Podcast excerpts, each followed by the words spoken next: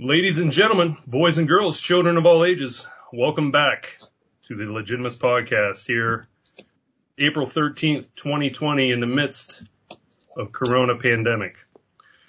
We are very excited after a very long layoff, time away, to bring back the Legitimus Podcast. We have myself, Mike Miller, and then also we brought back the one, the only, the man of many goats, Chris Killinger.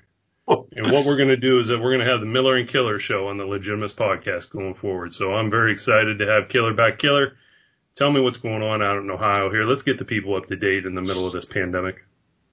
All right. So farm update. We still got 2 goats, but we added 6 turkeys and 11 chickens to the flock. Wow. Yeah. So you could say we're serious now. It sounds like you are ready to withstand the pandemic and everything that it has to throw at you. Yeah. Oh, and we started our garden. Well, sort of. We got it tilled. Well, tilled up. I was doing that also this past weekend. I actually bought, this is just a quick side story, but I bought an electric tiller, which I thought was going to be absolutely worthless. Yeah. For Mike, I just have a little garden out back. It's nothing too big, 20 by 20, and just going to put some peppers and some basics in there. I can't say enough good things about that stupid electric tiller that I bought off of Amazon for $89 shipped.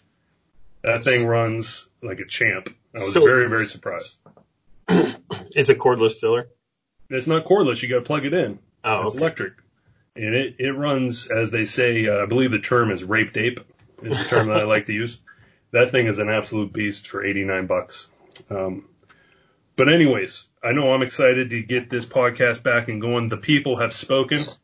Obviously, during everything that we have going on with Corona here, people need some stuff to do. They need to listen to some people, and why not listen to a big goofball like me and everything that Keller has to say. So we're excited to be back and bring you guys some info in the axe-related world. Obviously, there's been a lot going on, and there hasn't really been too much going on, obviously, with the different groups and the sites. Still see some guys selling and trading and things like that. But Killer, axe-wise, leather-wise, man, what have you been doing? What have you had going on? Believe it or not, I am the busiest I've ever been, ever. It's insane. I reopened my Etsy shop a couple weeks ago. Well, I think late March. And, like the first day I had record sales, never sold that much. And then, that's been a steady flow. And then I went to pick up handles from my supplier, and it had been, I don't know, a month or so since I got my last batch, or maybe 2 months. I go down there and he's like, yeah, I got some handles for you. Come get them. And they're Amish. So it's all phone calls, and I never really know what's going to happen or what I get. I show up. The guy's got 271 axe handles. Woo. I'm like, wow. So I bring them home. I sort them out. Believe it or not, I may have if I pulled a dozen handles out of that pile that didn't make the cut, I'd be surprised. And, I put them up on Etsy, and, that was sort of a mistake on my end, because they almost all sold out in 48 hours. And I say mistake because now I'm scrambling to package and ship these 271 handles. It's a lot of work. I had Tiff working with me all weekend, and we were only able to get about 22 orders ready to ship out of roughly 60 orders, individual orders, I think, or something like that. I don't know. But it's insane. I mean, which is good. I'm not complaining at all. But wow, did I misjudge that? I thought, oh, I'll put these up there, and it'll just be a nice place to send people when they ask for handles. No, they didn't last long at all. Which to your point is a good problem to have, though, right? Especially with everything that we have going on now, with COVID and Corona time and yada yada. So, 270 some handles. Maybe 10 to 12 that didn't make the grades. We got, let's just say for the sake of argument, 250 handles flying off the shelves on Killer Gear on Etsy. That is absolutely remarkable, especially right now. Like, that's what blows my mind Yep. You know, just sort of seeing everything going on. And I know I have been, for lack of a better term, hunkered down. Right. In the house, working on stuff, trying to keep busy outside, you know, doing a lot more outside stuff this time of year than normally what I do, which, again, is an okay problem to have. But you and I had sort of talked about this. I think it might have been last week or something. I mentioned it to you, is that one of the things I've seen or sort of opened my eyes to everything that's been going on is that axes are like a luxury item. Yeah. To me. Like, you still see guys spending money on axes right now and everything, where, like, my simple mind is like, hunker down, you better buy some eggs and some bread, you know, hopefully you have some milk, go kill a chicken or a turkey or something, and, you know, let's get through stuff. So that was sort of surprising to me. I thought things on the axe front would dry up, but they didn't. Nope. And that's all right. So I know I have not done anything because I didn't really feel like going to the post office and having to either be around people or stand in line or touch stuff. I know whenever things are getting delivered, like we've had some Amazon deliveries and stuff, you know, they're getting the Lysol treatment. And, yeah. So different time right now, but that's really cool. Obviously with the handles and, that really awesome quality that those handles bring too. I know the ones that I've gotten off of are just so top notch. You know, I say this every time cause these guys have just, They've taken every suggestion that I've given them and they've done it. And I say this every time. These are the nicest handles I've ever sold. And it just seems like it gets better every time. You know, I'm packing up some of these handles last night and they're all gorgeous. Don't get me wrong, but some are just absolutely mind blowing. And, I'm like, man, I wish I could have kept these, but I just don't need that many handles. And even the B grades that I pulled out, normally I'll either, return those or offer them up to guys like you or, keep them for myself. And, of course you're still, if you want some, let me know. But some of these B grades I'm keeping. I mean, they're just tiny little flaws. Like I really had to, sit there and look at it and think to myself, would I be mad if I got this? If I paid a premium price for this handle, would I be mad? And I'm like, you know what? If I'm questioning it, then yeah, let's pull it out. But, you know, we're talking minimal flaws. More in a red elm. Red elm's a beautiful wood. Red elm, let's talk about that real quick and we won't spend too much time because I get a lot of people are nervous about the red elm. First off, red elm is nothing new. They used to use this wood back in the day. We just brought it back. The Europeans still use it. Auntie uses red elm on all their handles. Yep. What I've discovered with red elm is it feels like a soft wood. It works like a soft wood, feels like a soft wood. It's very elastic and then is in like, what do they call that? It's very tough. It feels soft, dents easily, but it's very tough. I put a red elm handle on my brush axe that I use all the time. I have zero issues. But one of the things you run into with red elm during the manufacturing process is you run into a lot of knots. So I have to be very careful, when inspecting these handles that there's no knots in them. But they're usually blatantly obvious and it's not an issue. But other than that red elm is just gorgeous. I wish there was more of it, but they use what they have when they make handles, but they only use the best of what they have, which is why they're a premium. Yeah. I know the handles that obviously I have, gotten off of you before in the past. You had sent me, like what we would call like the B grade line or the ones that had some of the slight imperfections, you know, flaws. And the ones that you had sent me that didn't make the cut, I think on the one batch, like you had circled a couple of the things and like there was a little itty bitty tiny knot in the one that was as big as a pinhead. Yeah. I mean, it was that small otherwise that handle was beautiful. Right. And you know, one of the really nice things about, I guess, like what can be called B grade or the ones that don't make that cut is that to me, then those are the ones that you're going to put on the axes that are going to hang up or are going to go into the display case or that you're going to do something non-working with. Those handles are absolutely perfect for them. And a lot of times what I've seen too is that if the grain isn't correctly right, so we're not going to get into the whole grain discussion because we don't have 4 days. No. And I don't feel like having to argue with people about it, but sometimes if that grain is what we call off, so if it's, you know, kicked over to the side, let's say 60 degrees, something like that, or even maybe 45, it can give you an absolutely beautiful handle if you mod that handle correctly. You know, maybe some different oils, some burning, right, some different treatments, you know, different things like that. And that can make a really great wall hanger axe. And obviously who cares because you're not going to use it. It's just going to be up there for eye candy. So, yeah, those handles that you've been able to supply to everybody, top-notch, hopefully can keep that going, get those guys to work, and, you know, and we will go from there. But definitely keep everybody updated. I know, obviously, we've seen the posts that have been out on the different platforms, and those handles are just awesome. So what's been going on the leather front? So I introduced I brought back belts. I used to do belts a lot before. I brought them back. Now I've made them a permanent item in my Etsy shop. And I've introduced suspenders to my lineup now. And the suspenders have taken right off. I've sold several pairs of them. They're a little bit pricey.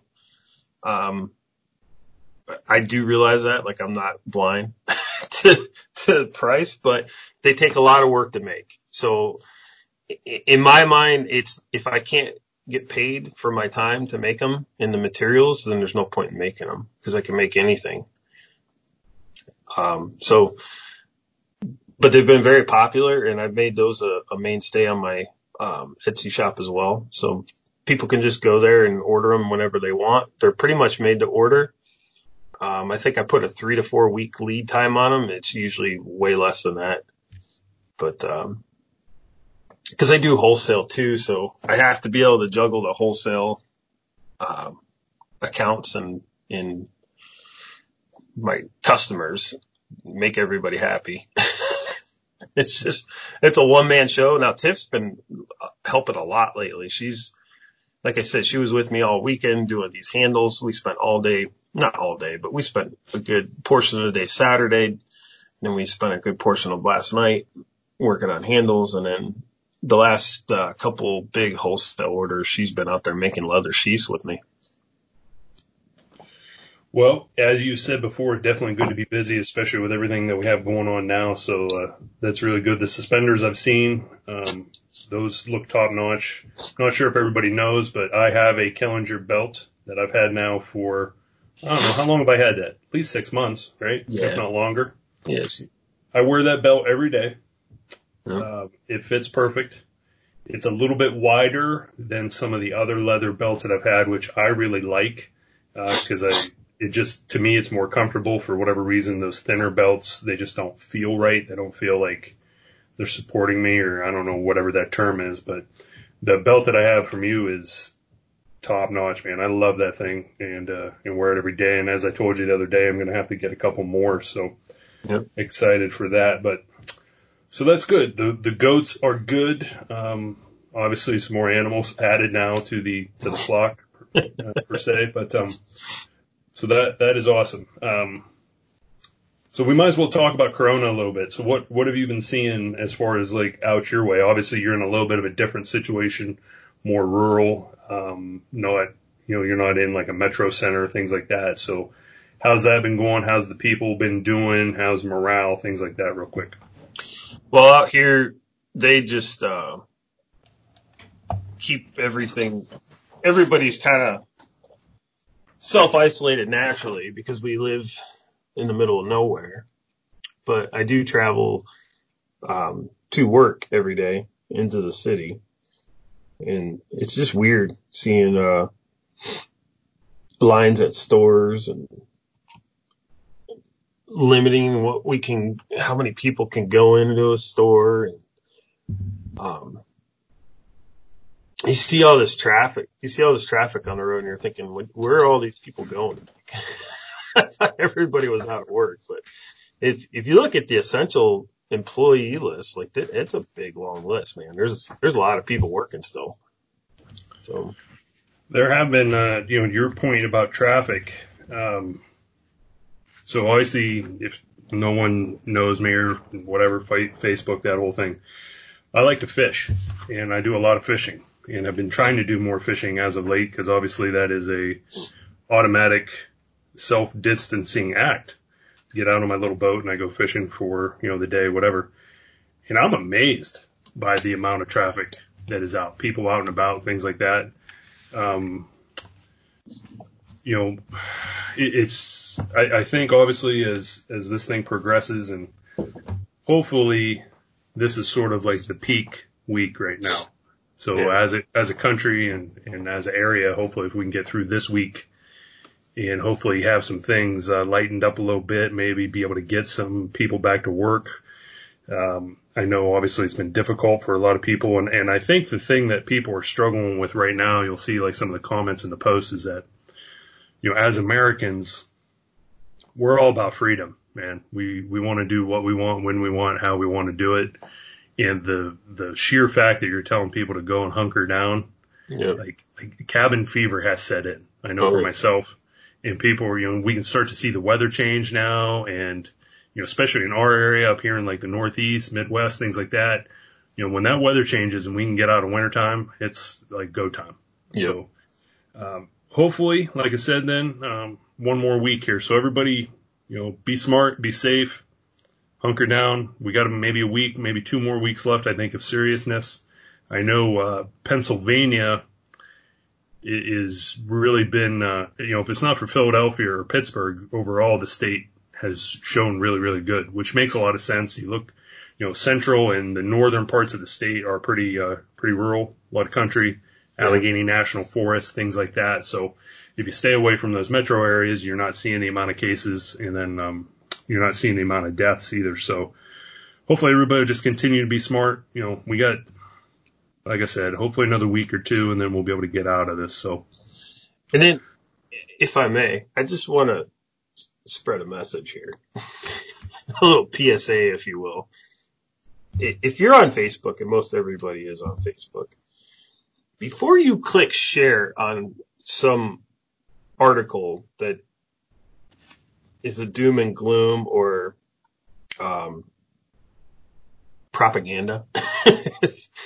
Research it. Don't just blindly click share on every article that feeds the media. I think a lot of what's going on is the mass hysteria is being spread like wildfire. I mean, yes, it's a serious disease, but it seems like some people want it to be more than it is. I don't believe for 1 minute this is the end of the world. We've survived this long. Maybe I'm a little naive, but I don't think this one's going to get us. And I about had it with the conspiracy theories. Well, I think that you bring up a really good point. You know, one of the things, if you're not sure, is that there are a couple sites that are out there where you can fact check, you know, if there is a story or if there's stats or anything like that. You can go out there and you can fact check that, and it will actually tell you if what they are saying has a legitimacy to it. And so I don't think that people do that again, the media and the hype and things. I think that's one of the things that's really confusing about this whole thing is that people, you know, you get inundated by so much media over the course of a day or 3 days or a week. And I think that you don't really know what to do with it. You don't know how to process it. And so then you become numb to it. Yeah. And so any of the stuff that is out there that's factual, like, you know, social distancing, you know, basically staying at home, hunker down, sort of gets lost in like, you know, I don't know if any of this other stuff is true. So what are they trying to feed me here? And, you know, I think some people, though, like to try and stir the pot. I've seen some stuff about, you know, now, you know, it's basically a stepping stone for government takeover and, you know, the recording license plates and this, that, or the other. I mean, just stop it. All right, let's stay at home. Let's get through this thing. Let's get this past us so that we can enjoy what's left of the spring and the summertime. and recover and go from there. And, you know, obviously being in healthcare, we'll see how this thing goes. I mean, it is a virus, which, you know, they do mutate, and we'll see. You know, I don't know what's going to happen. I can't predict anything, but, you know, this battle isn't over, and we're going to have to be smart as a country and as an area and as a region and as individuals. So that's what we'll do, and we'll get through it. We've been through worse. We'll get through it. So I agree 100%. All right. So let's talk about some axes. What do you say? Let's do it. Axe podcast, probably talk about some axes. So enough of that farming. Yeah. Hopefully everybody has seen one of the things I've been working on for the last, I don't even know how many months now. It's been a long time, is the axe wall, as I like to call it. So have that thing. It's about 95% done. And basically it's a mix of axes, paperwork, catalog ads, letters that I have from the different companies to individuals, and tried to make the best historical axe piece that I could. And I'll be sharing more of that with everybody here as I try and figure out. One of my challenges is that I can't take good pictures to be able to really truly represent what it is.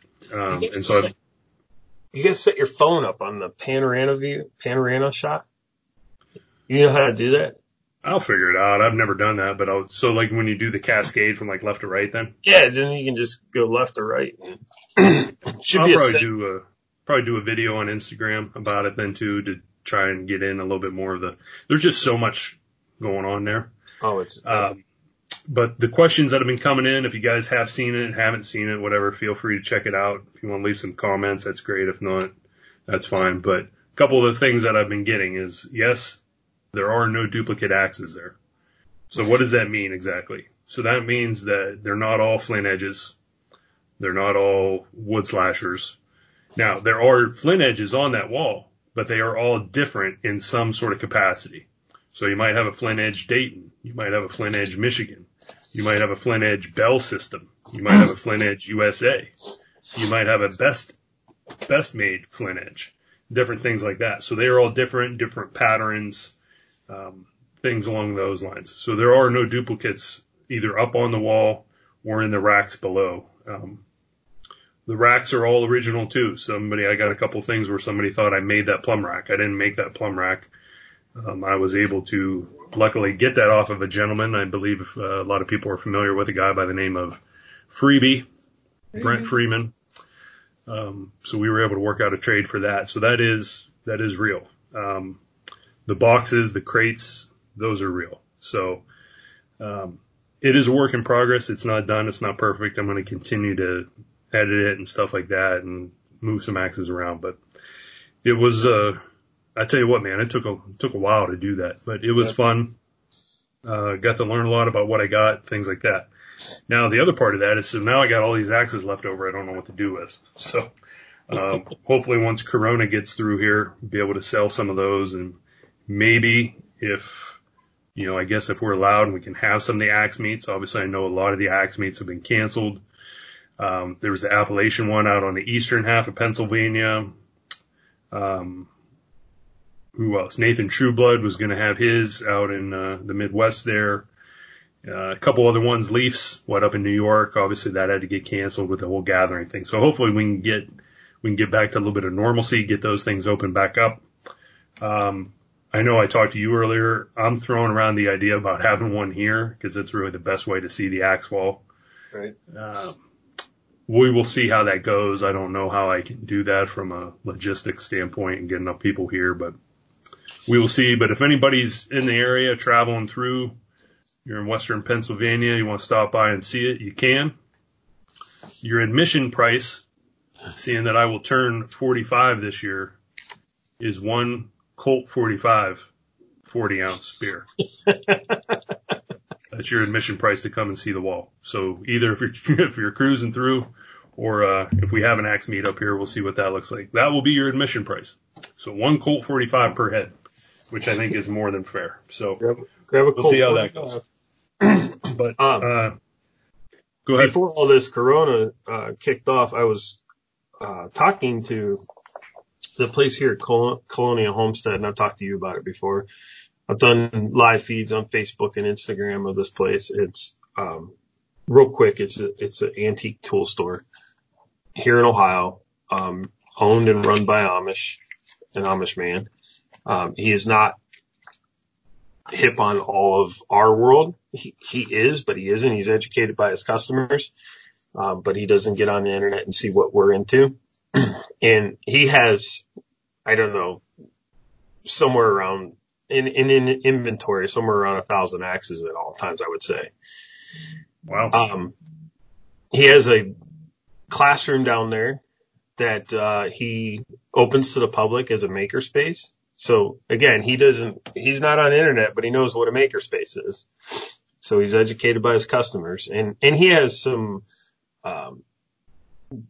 influencers that aren't Amish, so they know what's going on, that partners and stuff that he works with. But anyways, where I'm going, we were working on doing an open house at his place sometime in July. Now since this Corona thing, I don't know what's going to happen, so stay tuned for updates. But it would be like a regular axe meet. Everybody show up, buy, sell, trade. He said he'll open up the shop to anybody that wants to bring their stuff and sell or whatever. And he's talking about offering a discount on some of his inventory, but there's a lot of crossover there too. So if axes are just your little stepping stone, he has crosscut saws, he has slicks, he has chisels, he has wood planes, everything you could ever think of hand tool wise for woodworking, cutting down trees, forestry, it's there. So, just visiting that place is worth the drive to Ohio. And there's a nice hotel down the road, newly built hotel. And so more information on that when this stuff blows over. Those guys have all kind of gone into hiding, so to say. They were already masters at social distancing. So they're really good at it now. And what's the name of that place again for everybody? Colonial Homestead. There is no website. Bring cash. He doesn't take credit card. Think back to 1890. Wow. They don't have electricity. All the lights are run off of propane. He might have a generator, but I know all the lights are propane lights because you stand close to them, you get hot.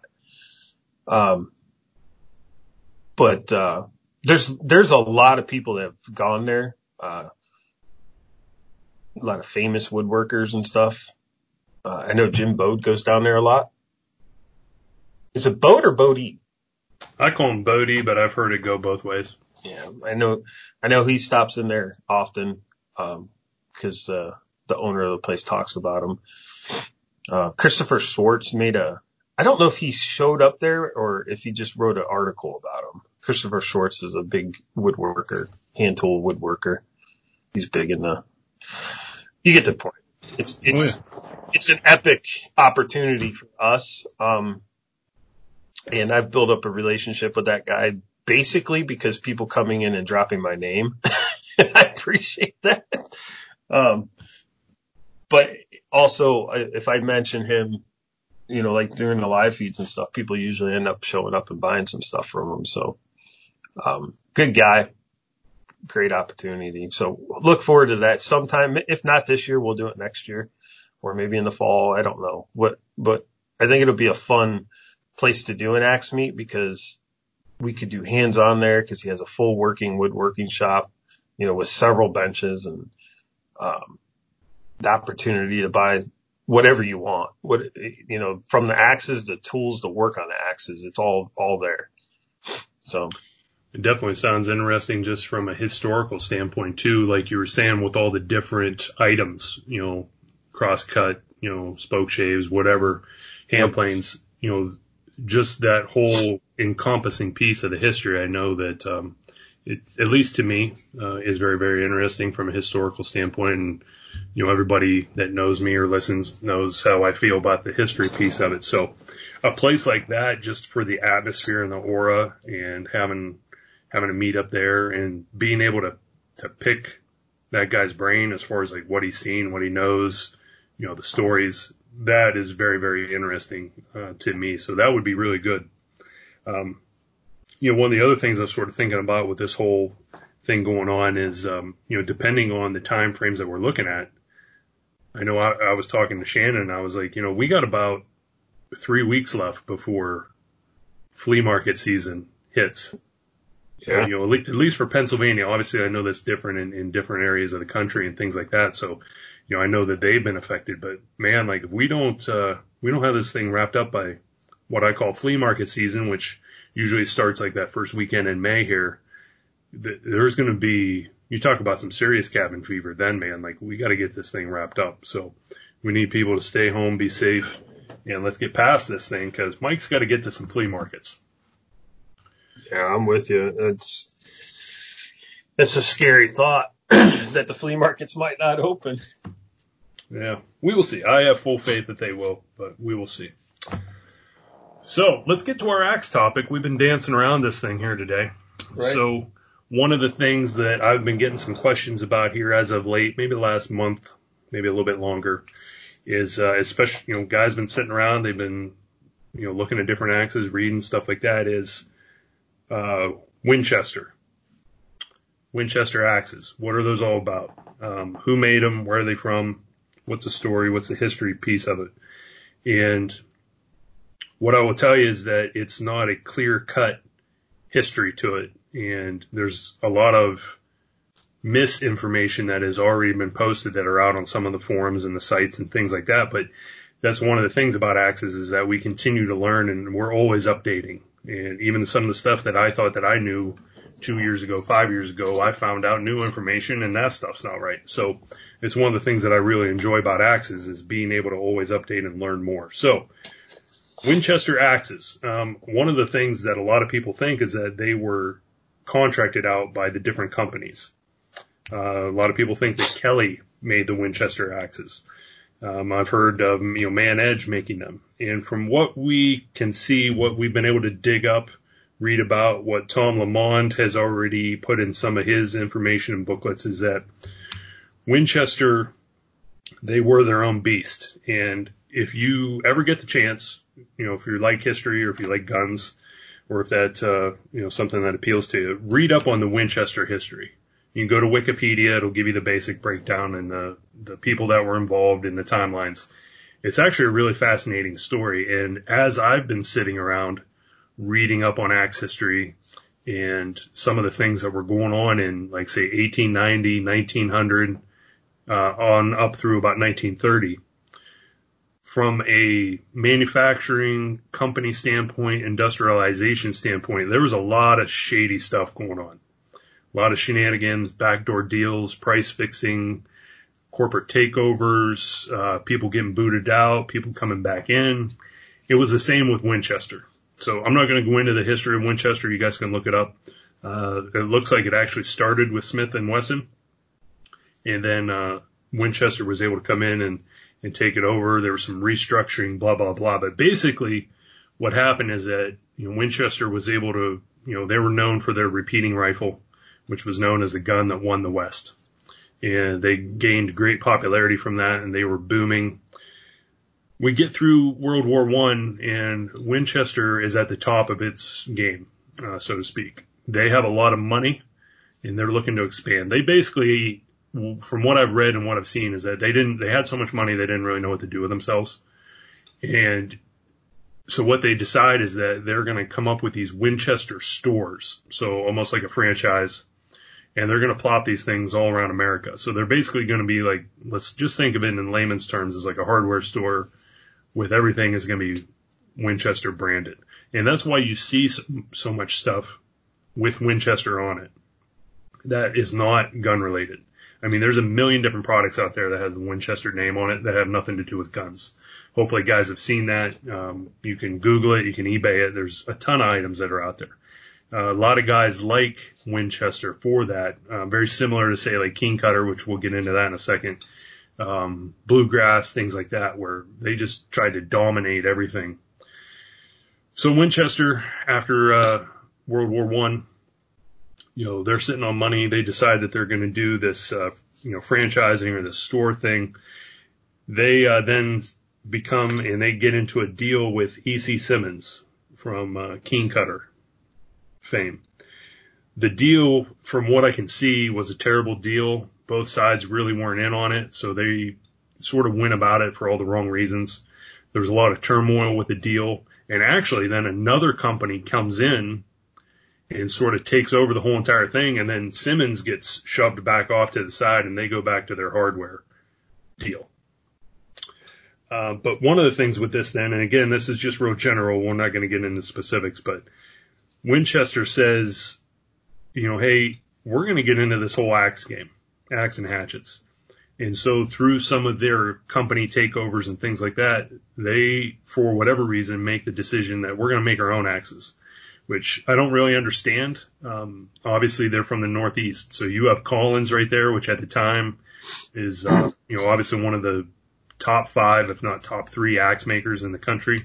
They had other options, Mann Edge, Kelly, blah, blah, blah, American Axe. Which obviously they would have just gone out of business, so Kelly would have been the option there, and I think probably would have been the option, and we'll get back to Kelly later. But they say, listen, we need to find some place, and we're going to make our own axes. So basically what they did is that they bought out what was known as Mack Axe Company. It's M-A-C-K. And they are located in Beaver Falls, Pennsylvania, which is about half an hour, 35 minutes from my house, north of Pittsburgh. And the history behind that is that originally, that plant in Beaver Falls used to be owned by Hubbard, H-U-B-B-A-R-D. They then get absorbed by American Axe and Tool Company, which they had their headquarters in Glassport, Pennsylvania. Again, not very far, just outside Pittsburgh. American Axe, they, had a lot of strife and stuff going on whenever they first formed in like 1888, 1889.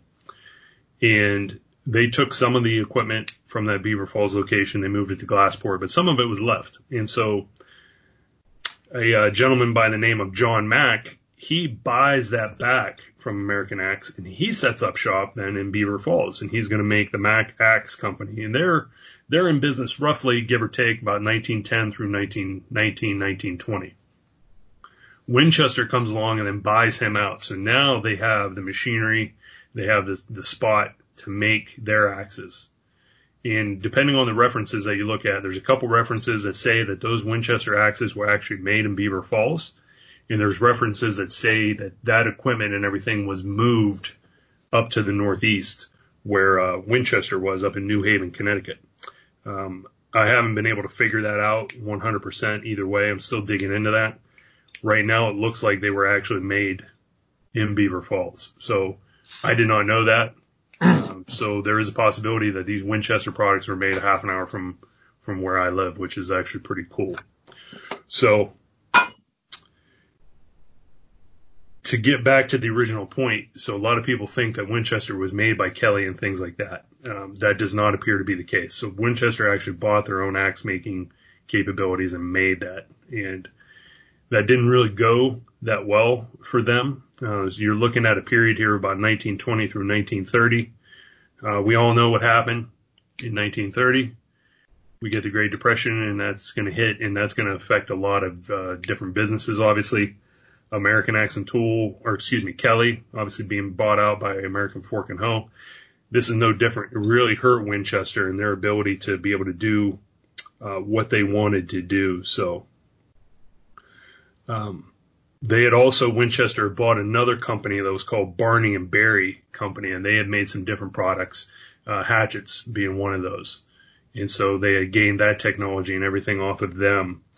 So now that they had that ability from a manufacturing standpoint too, and they think, again, I haven't been able to figure this out 100% yet, is that those manufacturing abilities, so the hammers and things like that from Barney and Berry, they either had to come to Beaver Falls or else they had to go to New Haven, and I haven't been able to quite figure that out yet. But that's the quick once-over on the history from Winchester. Now, the whole deal with E.C. Simmons, and I know, Killer, you had mentioned this earlier, is that we get a lot of questions about that Winchester type, or I guess if you want to call it font, and that King Cutter font. Yes. Right? So what were we talking about earlier on that? Okay, so the information that I've seen put out on the King Cutters with basically any King Cutter that isn't the diamond logo, you know, the actual King Cutter, what do they call that? I call it the Simmons logo. Yeah. That's what I call it. It's, different guys call it different things. I've heard it called the shield before. So it has been put out that anything that doesn't have the Simmons logo is in fact counterfeit. But the ones we're talking about, King Cutter, have the font of a Winchester. In other words, when you're looking at the word King Cutter, it looks just like Winchester, except for it spells King Cutter. And you brought up information to show that that's in fact a Winchester axe stamped King Cutter, correct? That is where we're going with that. So it doesn't make a lot of sense for that King Cutter to be fake. It has the same stamp characteristics of the Winchester. It has that same font, which obviously we know now that there was a relationship in the 1920s with Winchester and E.C. Simmons, and those two conglomerates. We also know that there was a lot of unsteadiness there with that, and it would make sense then that those King Cutters, seeing that that was one conglomerate, Winchester then, if they had the ability to make their own axes, why would they contract that out? It would make sense then to make them at, you know, again, either in Beaver Falls or New Haven with that new axe capability that they had. So that's sort of where I'm going with that. Again, I haven't locked that down 100%, but from a, you know, what makes sense standpoint, that's sort of where I'm going with that. Yeah. And I would agree with that. I don't see any reason why they would be, if you're going to counterfeit King Cutter, why not just counterfeit the logo? Right. And I think that, again, as we talked about earlier, there, you know, 1900 up until about 1930 with the Great Depression up until World War II, from a corporate standpoint, there was so much going on. There was companies taking over this, taking over that, guys going from one company to another. You know, I'm not going to get into the specifics of the King Cutter history because it's massive as well, but I believe, you know, we talk about E.C. Simmons, and then we talk about Shapley, and I think that went down in 1940, 1939. Yeah, Simmons was purchased by Shapley in 1940. So that would sort of make sense then whenever we would see Kelly come into play for making those particular axes. Real quick on the E.C. Simmons or King Cutters, those were originally made by Mann Edge Company. So back in the day, whenever that first started, Mann Edge had that contract. That's widely known. That's proven. Multiple pieces of paperwork come out of the Mann Edge Company. And that's been, I know Lamond has referenced that before. So we know that the early E.C. Simmons King Cutters were in fact made by Mann Edge, maybe then transitioned into the Winchester piece of the history puzzle there in the mid-1920s. Then once Shapley comes around, say late 30s, 40s, then that would make sense then to transition over to Kelly, which, with some of those different brands and things, you see that those were contracts. So those were fluid just because, you know, one company made E.C. Simmons King Cutter doesn't mean that they made it for the last 50, 60 years. Right. Whoever could come in, produce that lowest price for manufacturing, they were going to win that contract. So that's sort of what we're seeing here. It's just, it's messed up. It's hard to follow. Now they kind of back that up. King Cutter, E.C. Simmons King Cutter was a brand, really. They didn't really make anything. They were like a hardware distributor, you know, Simmons Hardware Company, which I believe they were originally based out of, St. Louis, right? So they're sort of like the Bluegrass, right? Like they were looking to put their name on different products, get that quality piece out there, you know, merchandising at its finest back in the early days. So I know in the woodworking world, like there's King Cutter planes, and I believe most of them are Stanley planes with King Cutter marked on them. Exactly. So there's a lot of that going around where you were just putting your name on somebody else's product, which we've seen the Best Made for. That's probably not that great of example, but that's what Best Made does, right? Best Made puts, somebody else comes in, makes their product, whether it's a shirt, a pair of pants, an axe, you know, all the products that they have, that's made by somebody else, but it's made to their specifications, so they put their name on it. Well, the best comparison today that you could use is the tool world. So you'll get companies like Lyle and Fexton and there's a couple other, these are well-known names, but then they'll be rebranded for, you know, Blue Point or some of I can't think of the other big tool guys. They're off brand, but it's like they're off brand. It'll rebrand them and sell them as, you know, a sub brand of their own. Sure. So you see, it's all the time. You see stuff like that all the time still. Oh yeah. And I think that with this Winchester story, it's a really good example of just, I don't know what the term is. I guess it would be chaos that was going on, again, from like 1890 to 1930. Like that really seems to be, you know, industrialization hits, you know, obviously cities are growing, steel is going nuts, businesses are growing. We got, you know, world wars, things like that. We got depression. There's a lot going on, and trying to figure that all out and follow the trails and who was doing what. It's been very, very interesting. So we will have more on this as obviously as we continue the podcast. We'll try and do a little tidbit. Obviously this Winchester thing, it's not, there's still more to it there, and there's, you know, some specifications and things like that. But, you know, Winchester, what's really interesting with that, similar to King Cutter, similar to Bluegrass, is that there's crossover popularity there. So you get a Winchester axe and maybe a gentleman or a gal that's into Winchester rifles, into Winchester guns overall, and they come and they see that hatchet or that axe, and they're like, oh my gosh, look at that. I've never seen that before. So that's one of the parts of the appeal to Winchester, especially because it is a little bit different, and not a lot of people know about how they tried to go and like sort of go that E.C. Simmons King Cutter route where they were going to be on everything. And, you know, this is just one of the stories where it didn't really work out, and it ended up hurting them. Now, the Winchester axes, I know I have, because I was putting them up on the wall, I think I have 9 of them all together, all in different patterns. And they made different, they had different stampings. So they had Winchester, usually it's like the 3 line is the most common. Winchester, trademark, made in USA. That's usually the most common one that you'll see. There's the Winchester with like the W, then it says Winchester through it. I don't think I've ever seen that actually on an axe. I've seen that on paperwork, maybe on a handle. Don't hold me to that. But then there's also that Winchester where it says Winchester, trademark, made in USA, and then it says special. Huh. And I have a couple of those hatchets.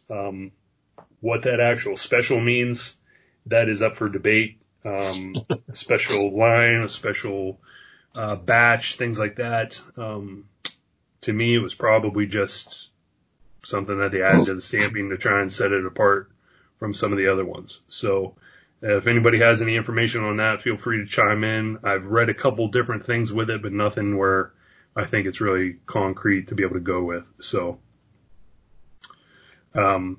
but that's about it on Winchester. That's not all, like I said, all encompassing. It's a mess. Let me tell you, trying to read through some of this stuff with everything going on, it's an absolute mess. The shady stuff going on between, American Axe and Tool Company and Kelly in the early 1800s. There's no way that they could get away with the stuff today. And then Mann Edge coming in and like trying to be relevant. And I know I've said it on the other podcast. What's interesting is like Collins is not even in the mix. Like you don't hear or see anything from Collins. Like they're so busy trying to export machetes that they don't even care about axes. Like they just like fall off the earth. Warren is all about the Pacific Northwest. They're trying to sell Pugets and Swampers and felling axes up there. Kelly is basically trying to take over the world. American Axe is trying to hold on, and Mann Edge Company, who, you know, they try and in the literature and the advertising, they always play the role of the small guy. Like, hey, we're not that big versus our competitors. but, you know, our standards and our quality are so much higher. And what's interesting is that they're the ones that made it. You know, they made it all the way to 2003, so maybe there's something to be said for that. But it's definitely an interesting piece of history in a time in axes with everything that's going on. And I guess one of the other things, if you want to talk about who made it, I mean, Council made it, and they're nowhere to be seen. Like, yeah. They don't even come on the radar until like 1960. Yeah, that is very mysterious. Yeah. So, but we got some new information, some new light on that as well, which I'll be sharing with everybody else. But basically, we just wanted to hit on the Winchester thing. Like I said, I've been getting a lot of questions on that and, you know, what was going on. So that was just a brief little overview of the history piece.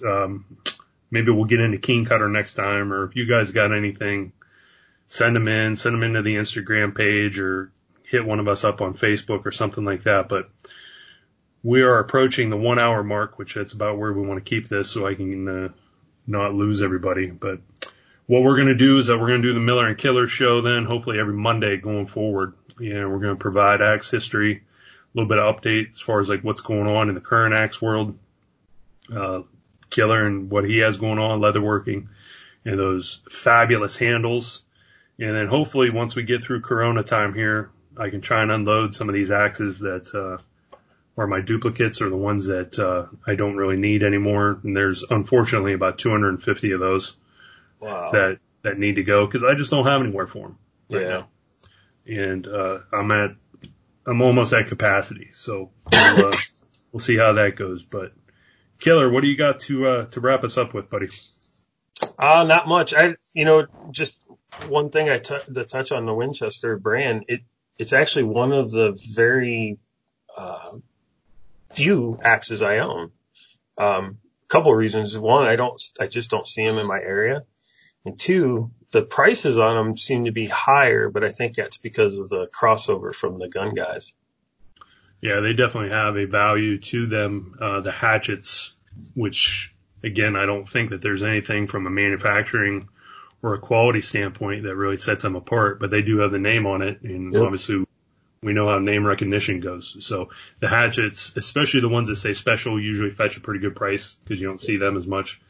But your full size axes, I know I have a Connie, and then I think the rest are hatchets. I'll have to double check that. I might have a regular single bit, but your regular size axes, you don't see that Winchester name on there too much. They are out there, but you just don't see them. But very rare. Yeah. So we'll see what happens with that, but. That's about it. We're going to wrap this thing up. I appreciate everybody coming back and listening. I know it's been, 3 months, 4 months layoff, whatever it is, but the Miller and Killer show will persevere and we will prevail and we will keep going. So, wrap this thing up. Obviously we're, in Corona time. Everybody stay smart, stay safe, stay home. We got a couple more weeks here for the majority of the country and let's get through this. I know everybody has cabin fever and we're all itching to do something. So get outside. Chopping wood is a really good exercise to be able to relieve some of that cabin fever stress. So, do what you got to do. Keep you and your family safe. We appreciate everybody listening to us today and, we will get you one more week. Stay tuned, everybody. Thank you guys.